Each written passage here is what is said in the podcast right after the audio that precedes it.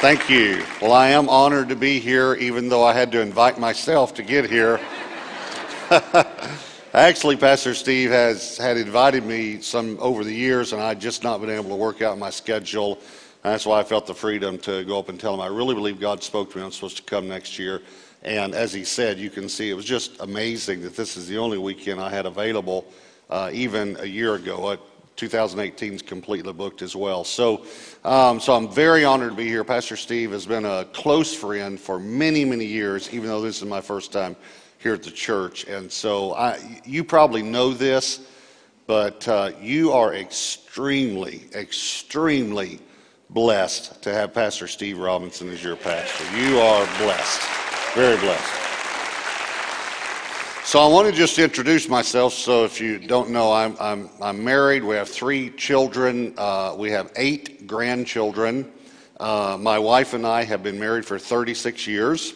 And I know, I know the first thing you think when I say that, I know, I know, you think there's just, that guy's just too young to have been married 36 years. And so my wife and I got married very young. It was the biggest event of the fifth grade. And so, um, but I brought a picture of my family so you could see my family and kind of get to know us. This is my family, our two sons on the ends there, our daughter seated on the couch beside us with her husband behind her, and then uh, the grandchildren. There's one more grandchild that is in the in this picture in the stomach of the daughter-in-law on the right, and uh, that one's come out now, so that's good. So so we have um, eight, eight of them. And uh, let me just tell you uh, something. All of, our, all of our children are grown and married, and they're all serving God. They all serve God. They all got degrees in, in different areas, uh, and, and, but they all work at the church now. They're all in ministry. But we never asked them or forced them to that. Um, and but they all have felt called to do that. When I say they all work at the church, my son-in-law, two sons and son-in-law, uh, the, the girls don't. They are stay at home moms. Um, but uh, all of our children are grown and married, as you saw. But I want to explain to you what that means. So I want to give some of you some hope to look forward to this.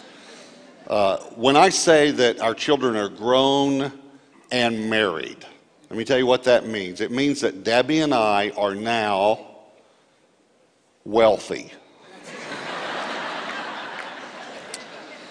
So you will get a huge raise when you get the freeloaders out of your house. Let you know. So love our kids, but we actually love our grandkids more. We really do. Grandkids, grandchildren are better than children. I promise you. Grandchildren are God's reward for not killing your children. The, the, next time you, you just feel like you're about to just choke one, hold on, because there's a better one coming along. and you can play with that one and hop him up on sugar and send him home to take vengeance on your children. It's just, just wonderful. So, all right, so I'm really honored to be a part of this series, Born for This. I'm honored to talk to you about Born for Generosity. And uh, I want you to turn your Bibles to Exodus chapter 13 or on your devices. Uh, just get to somehow where you can see the Word of God there. Exodus chapter 13. Um, and Exodus chapter 13, we're going to look at this a principle in other scriptures as well. We're going to start here. And this is the principle that generosity is based on. And it's a principle that's all through Scripture. It's called the principle of first. It's when God is really first in our life, then we are generous people because God is a generous God. We are the most like God when we give.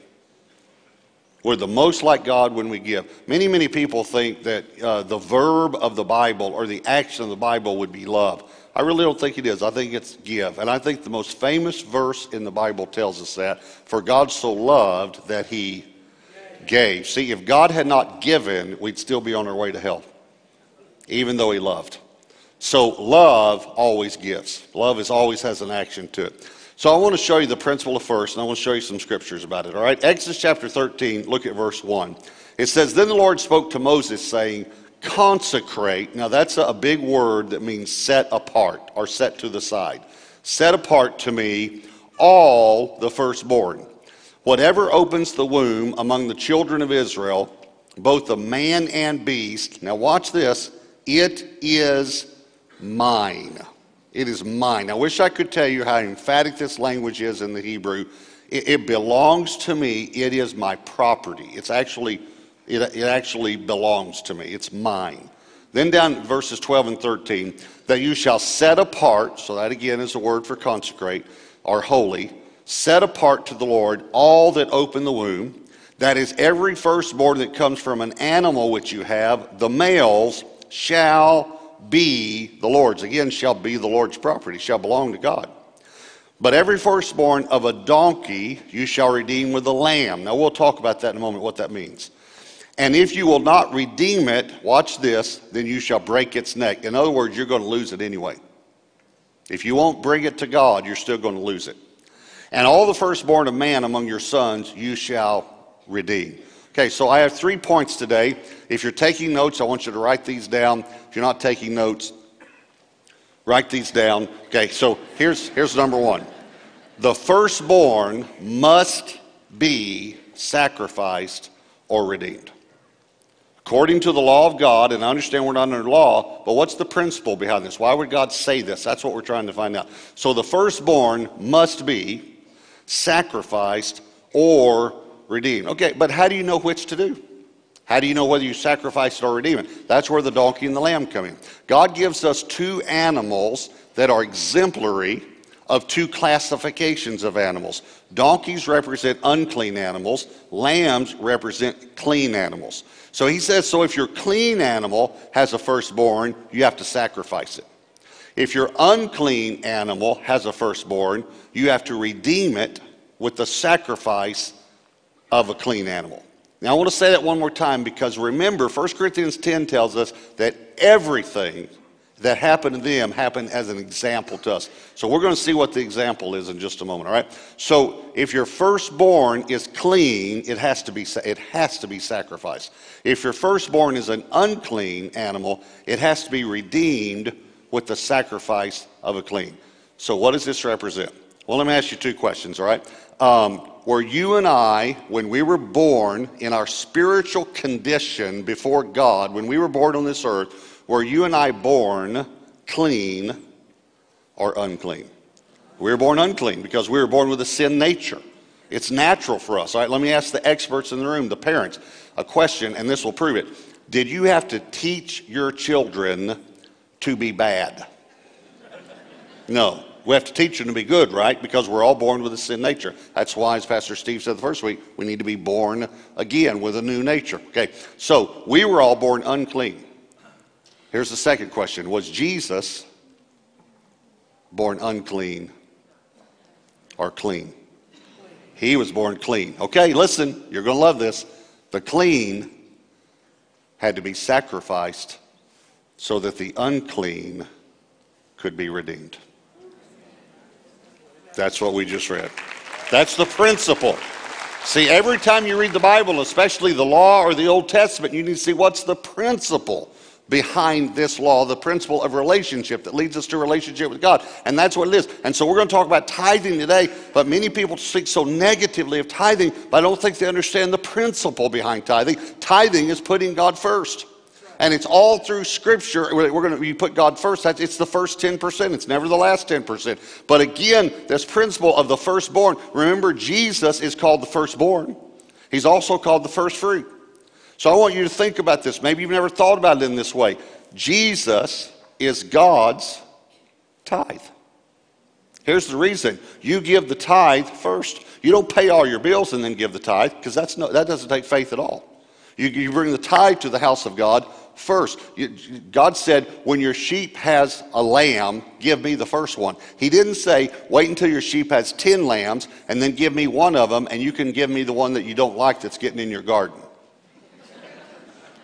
You bring me the first one before you even have others. See, that always takes faith. And it's the principle of faith that actually enacts the blessing in our life.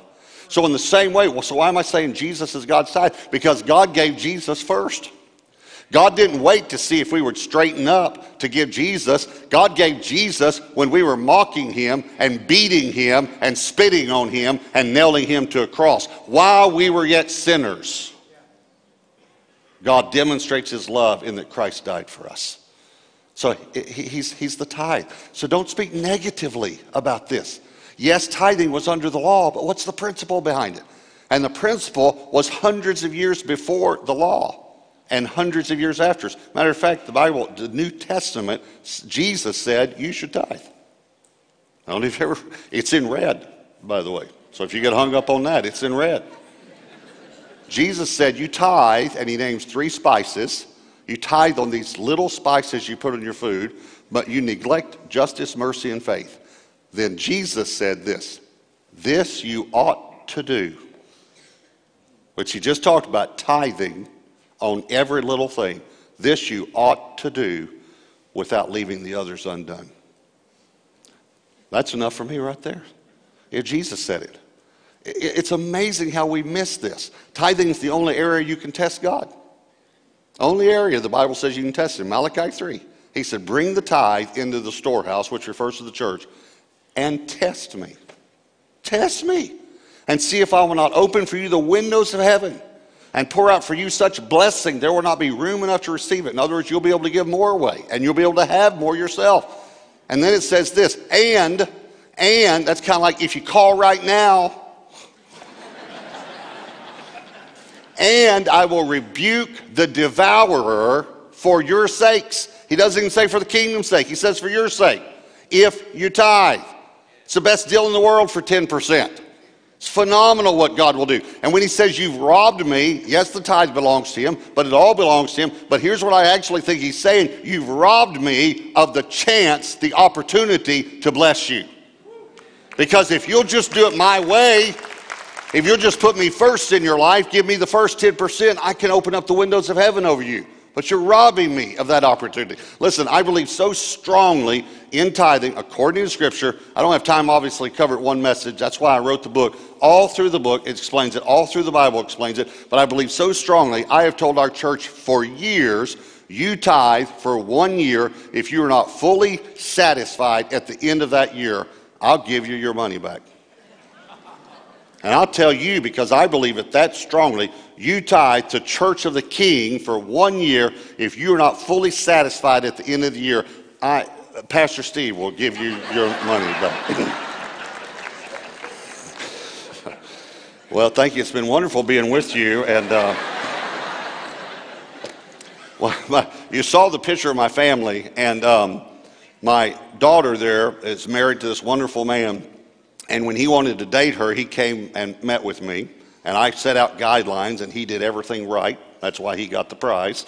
Um, but when he came to meet with me, I did typical things that a father would do. You know, I took him in and showed him my gun collection. I mean, it's normal, normal things, you know. And um, so, but he finally got permission then to date her. I, I had him be friends for a few months first, and then they got to date. And so they're standing around after a young adult service at our at the church, talking with about seven or eight young adults at the front here, and they got to joking with my daughter and Ethan, my son-in-law now, uh, about what's it like to date the pastor's daughter, you know. And so it was funny because one of them said to my daughter, You know, your dad is so strong on tithing. I'll bet he even checks the tithing records of the guys that want to date you.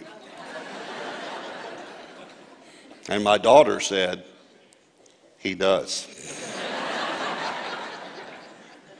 and I did. I ask you a real simple question Why would I give the stewardship of my daughter to a thief? I mean, if he'll rob God, if he'll steal from God, that's even more than stealing from someone else. Why would I give my daughter? And why would I give my daughter to someone that can't even handle money. He can't even put God first in his money. He certainly God's not first in his life. I mean, if he can't handle money, he certainly cannot handle my daughter because she is a handful. so the firstborn must be sacrificed or redeemed. Here's point number two the first fruits must be offered. Remember, Jesus is the firstborn and first fruits. You can look it up in any Bible concordance, Bible program. So uh, the first fruits must be offered. Proverbs 3 9 and 10. Honor the Lord with your possessions.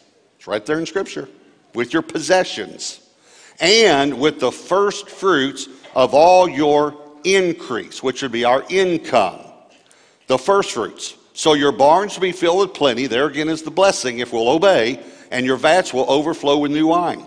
Exodus 23 19. The first of the first fruits, the first 10%, the first of the first fruits of your land, you shall bring, notice the word bring, into the house of the Lord your God. Notice where the tithe goes. Okay, let me tell you a couple things about this. First of all, God never uses the word give when he talks about tithing. He always uses the word bring. Here's the reason you can't give what doesn't belong to you, you can only bring it, or you can steal it.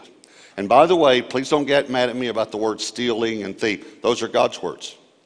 In Joshua, he writes that they've stolen from me when they took of the what was supposed to go to the promised land. When they were entering the promised land, he said, "Bring all of the silver and gold from Jericho into the house of the Lord." That's always where the tithe goes. Bring it, all the silver and gold from Jericho into the house of the Lord. Now, why would he say all of the silver and gold from Jericho? It's real simple. Jericho was the first city. It's real simple. Bring me the first, the rest are blessed. And you know when they didn't, they got they lost the second city until they and here's what he said. Israel has stolen from me. Israel has stolen from me. And then in Malachi says, You've robbed me. So that's why God, that's why that's the only reason I use those words. So we bring it into the house of God. By the way, you cannot designate your tithe because it doesn't belong to you. it belongs to God. It doesn't go to missionaries and Christian schools. That's offerings. That's over and above. The tithe comes to the house of God. I promise you, I've watched this over and over and over for 35 years of ministry now as people have brought their tithe, the first 10% of their income, to the house of God. It changes everything. Everything. So, so it's all, all through Scripture. Uh, when I was in college, one of the students asked one of the professors, Why did God accept Abel's offering and he didn't accept Cain's? Cain and Abel, if you remember, the sons of Adam and Eve. So this goes all the way back to Genesis chapter 4. And the professor was very honest. He said, You know, I really don't have any revelation on, on why he did that. And I thought that was a great answer. Years later, when God showed me the, the principle of firstborn and first fruit, you go back and read it, and then you can see why he accepted Abel's, but he didn't accept Cain's. So let me show it to you. You'll, you'll all see it. Genesis 4, verses 3 through 5. And in the process of time, these words are very important. In the process of time, it came to pass, just kind of happened, just kind of came to pass, that Cain brought an offering of the fruit of the ground to the Lord. Notice it does not say he brought first fruits. Abel also brought of the firstborn of his flock and of their fat, and the Lord respected or received Abel and his offering but he did not respect Cain and his offering. That's clear, isn't it? Abel is a rancher, he brings the firstborn. Cain is a farmer, he doesn't bring firstfruits.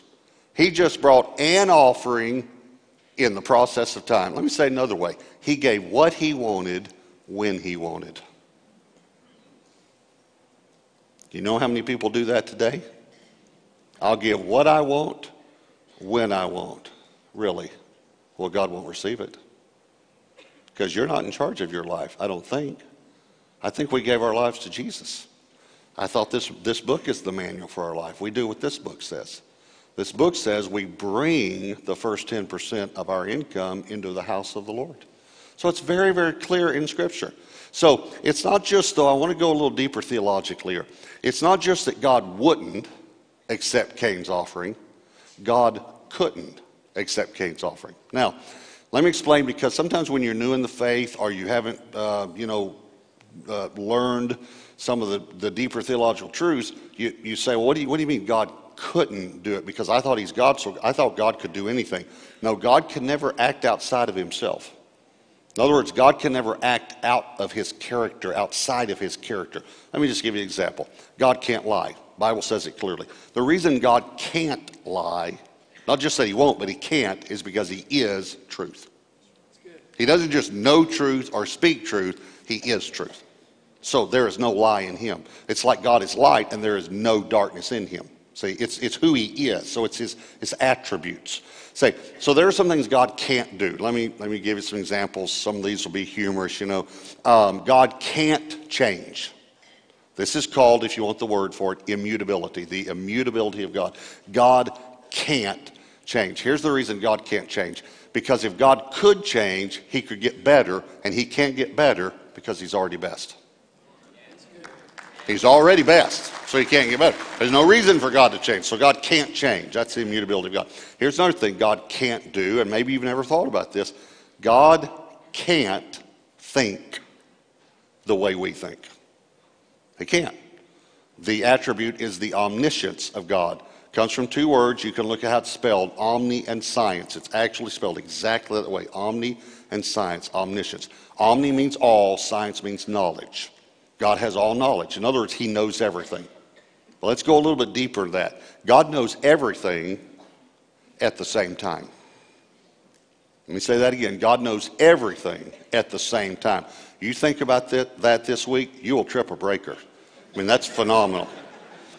The reason God can't think the way we think is because when we think, we think to figure things out. Okay? He's not trying to figure anything out, He knows it all. Okay, I got to go a little deeper. God knows everything. Let me say it another way nothing has ever occurred to God. Just, you know what just occurred to me? You ever heard that? Nothing's ever occurred to God. Let me say it another way God has never said, you know what I just thought of? I just thought of something I've never thought of before. He's never said that uh, because he knows everything.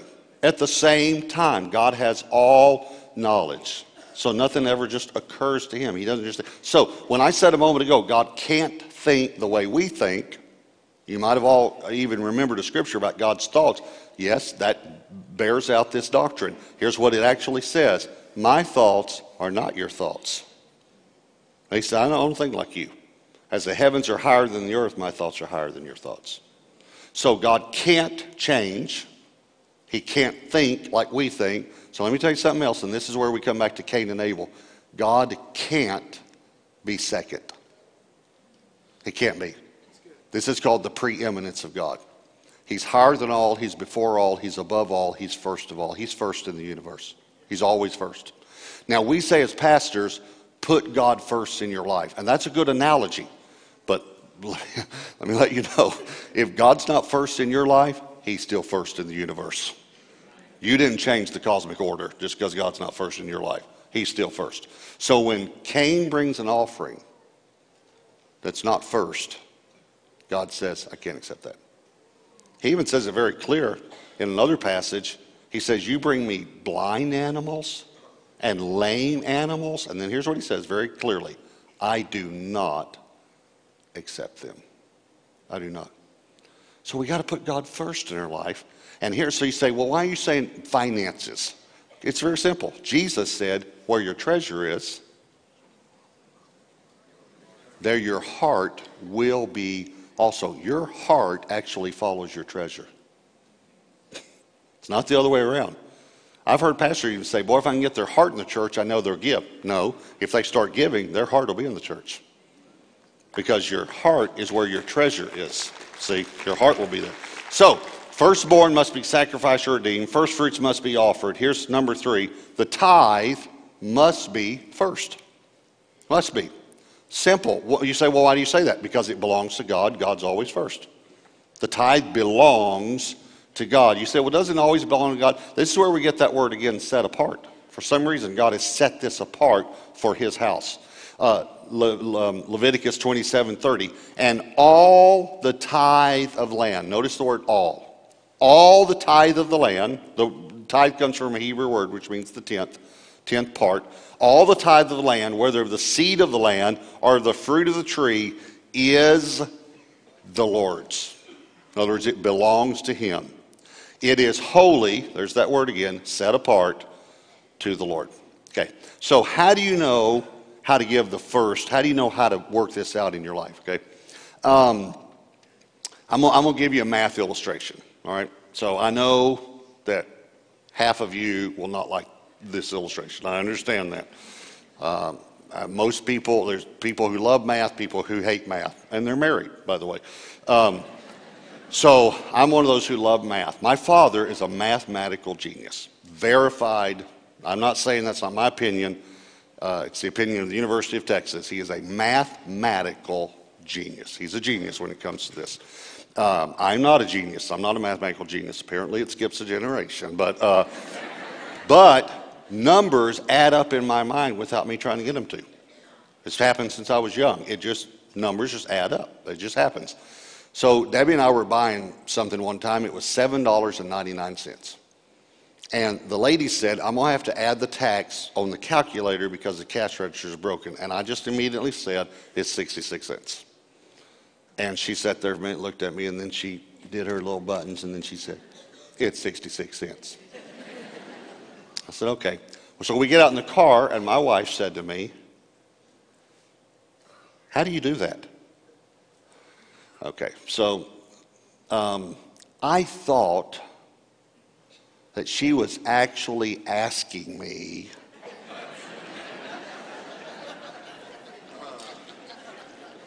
how I did it. How do you do that? I found out later she could not care less how I did it. That's not what she said, though. So I explained it to her.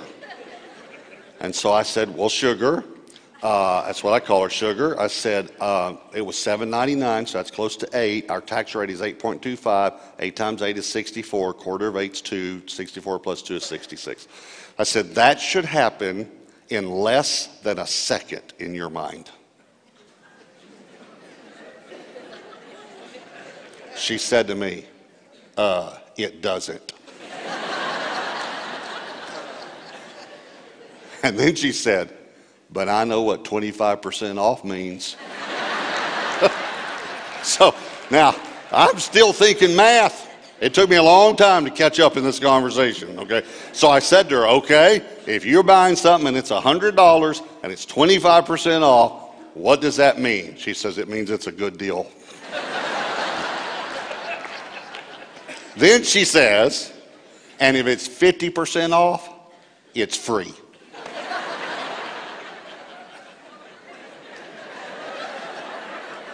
What? And then she does like this, like I'm the one that does no match. She said, Robert, everybody knows this.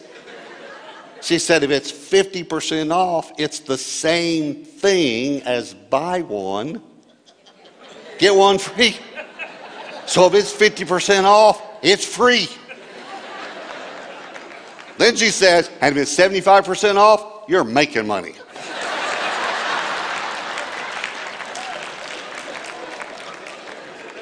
Which explains some difficulties we've had over the years with our checkbook. How she thought she was actually making me money, you know. Okay. All right. So, so here's the math illustration. That's just kind of a funny thing. Okay. So, so now we're going to talk about tithing. Let's say that you own a landscape company, and I call you and I say, "Hey, I want some plants and trees and flowers and." Okay, probably make this more realistic. I say, Debbie wants some plants and trees and flowers. Uh, and so you come over and you say, okay, here's how much my material will be, here's how much my labor will be, and my profit on the job will be $1,000. In other words, that'll be my income. You tithe on your income, not all your expenses.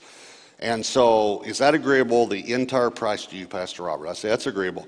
So you come, you do the job, so I pay all your uh, materials, pay all your labor, and then for your income, let's say that I give you uh, 10 $100 bills. $1,000. So here's the, the math part of this. Two questions. You have 10 $100 bills in your hand. A, a, a tithe is 10%. So you have $1,000. So how much is the tithe? $100. Some of you are like, okay, carry the zero. Okay. And that's okay because you've got strengths in other areas that I don't have strengths in those areas. So, okay, so it's $100. Okay, but you have 10 $100 bills in your hand. So which one is the tithe? The first one. Okay. But how do you know which one's the first one? Let me help you. It's the first one to leave your hand. It's the first one you spend. It's the first one to leave your hand. That's the first one. That belongs to God. Because if you go home and you say, okay, I'm going to set aside some for the mortgage, some for groceries, some for clothes, and here's God's part. That's not God's part. You gave God's part to the mortgage company. And the mortgage company does not have the power to bless your finances, but God does. Here's what some people do, and I've been there. We say, well, here, here, here's some for this, some for that, some for this. Oh, there's not enough left over for God. I really don't mean this wrong. I really don't. But He wouldn't accept it anyway. Because He doesn't accept leftovers, He accepts the first. So it's very so here's how it works out in my life. Uh, I get paid on the 15th and 30th. It's automatic deposit. So on those days, money just magically appears, you know, in my checking account. On those days when I'm having my quiet time, which is in the morning, I will go online and immediately send the tithe to the church. Now, I used to write a check out and just take it with me. I just like to do everything online now. So on the day I get paid, it's the first money that leaves my account. And for us, the Lord wants me to share this. I'm not bragging. I'm just telling you because God's going to challenge some of you to do this. Since 1985, over 31 years now, Debbie and I do a double tithe. We just felt like years ago we wanted to double tithe. And that's just to the church, and then we get to give over and above that by God's grace. So, so we, we do 20% immediately. Here's the point though. Let's just say that on the 15th I get up, I forget it's the 15th, and I'm running late, and I got to catch an early morning flight and I head out, get on the flight, I'm in meetings all day, and then that night I think, oh, wow, it's the 15th. I got paid today. And so I go online and I, I'm going to send the tithe, and I notice when I'm online that Debbie's gone to the grocery store that day. I don't say, oh, that's great, sugar. We're cursed. you know, because you, you gave the tithe to Rouse's, and so we're cursed, you know, to the grocery store. Okay, so I don't do that because I'm not legalistic about what I'm telling you. I don't, I'm not trying to present something legalistic to you. I don't tithe out of law, I tithe out of love. This is not a rule with me, it's a relationship with me. So uh, I just, when I, it's, it's in my heart. That's what I'm asking you. Is it in your heart to give the first of your income to God? And this is a principle that runs through Scripture, all through Scripture. So let me show you one more verse and then we're, we're finished. Back in Exodus 13, when it's talking about the firstborn, remember giving the firstborn, sacrificing the firstborn? Look at verse 14. It says, So it shall be when your son asks you in time to come, saying, What is this? Okay, so what he's talking about is your son's going to ask you one day, Why are you killing these animals?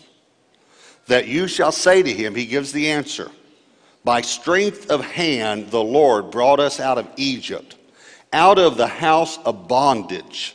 And it came to pass when Pharaoh was stubborn about letting us go that the Lord killed all the firstborn in the land of Egypt, both the firstborn of man and the firstborn of beast. Therefore, the word therefore could mean this is the reason or this is why. This is why I sacrifice to the Lord all males that open the womb, but all the firstborn of my sons I redeem. Okay, so think about this back then. Little boy runs into the kitchen, says, Mom, Dad, the sheep is having a lamb, and it's her first one. And so the family gets up, so, so they, they go out to the barn, but the father grabs the butcher knife on the way out. They get out there and they're gathered around and they say, Oh, look, oh, look, it's the miracle of life. Oh, look at him. He's standing up. Oh, he's standing up. And then the father reaches over, grabs this little lamb by the hind legs, picks it up and slits its throat. And this boy's watching that. So you know what the boy's thinking. He's thinking, uh, don't mess with dad. I don't know what the lamb did, but I'm never doing that. I'm going to find out what he did, and I'm not going to do that. But as he grows up, the dad keeps doing this. So let's say he goes away to college, he comes back, and the dad says, Hey, would you keep the books. You know, you've got this education now, so keep the books for me. And so he's, he's sitting there one day, he's got the books in front of him. Father comes in from the field. He's been looking at the books, and he says, Hey, Dad, sit down. I want to talk to you for a minute. You don't have the knife with you, do you? Okay, all right. Um, you know, Dad, you asked me to keep the books. And um, uh, Dad, um, well, I've been going over the books, and um, that you know, uh, Dad, uh, you know, you might not even know you do this, Dad. You know, we all have blind spots, Dad. You sure you don't have at nine? Okay. So, um, but Dad, um, every time that one of our animals has a firstborn, well, uh, you know, you um, you know, you kill it, and um, uh, Dad, um, you killed 73 animals last year, Dad, and this is cutting into our profits. And um, why do you do that? He said, when your son asks you, you say to him, Son, there's, there's something you don't know about our family. Um, we weren't always in the ranching business. Uh, we didn't own land, son. Our, our forefathers, um, son, they were slaves. We didn't own anything. But God, with a mighty hand, delivered us and gave us everything that we have now. Therefore, we gladly give to God the first of everything we have because He's given us everything we have. Okay, so this was written about 4,000 years ago. So, years ago, my oldest son, 35 now, about 10 years old, I'm paying the bills. Back then, again, we had checks for younger people here. Those are pieces of paper. okay. It's before plastic was invented in my generation. We rode dinosaurs to school. So, okay, so anyway. So we would, I would write the check out. When I sit down to pay the bills, I'd write the check out to the church, the tithe check first, and I'd settle over to the side. And then I'd pay the bills. But I always did the tithe check first. So I'm paying the bills one day, and the tithe check is sitting on my desk here so I can take it to church that weekend. And my oldest son, who has the math mind, comes in and he sees this check and he starts reading it. And I can see it going in his mind. And all of a sudden he said, Dad, why do you give so much money to the church? And I remembered this scripture. And I took my son and I set him in my lap. And I said to him, and this is the first time he'd ever heard it, I said, Son, um, there's something about daddy that you don't know. But daddy wasn't always a Christian.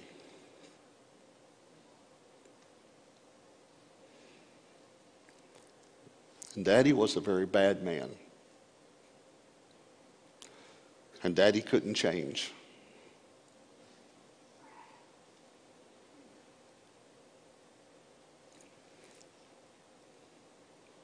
But God set your daddy free and gave us everything we have. Therefore, I gladly give to God the first 10% of all of my income.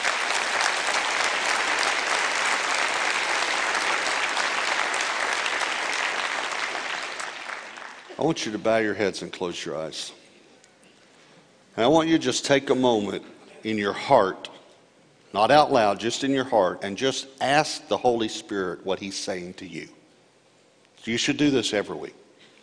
After we hear the word, you should just say, God, apply this message to me. What are you saying to me?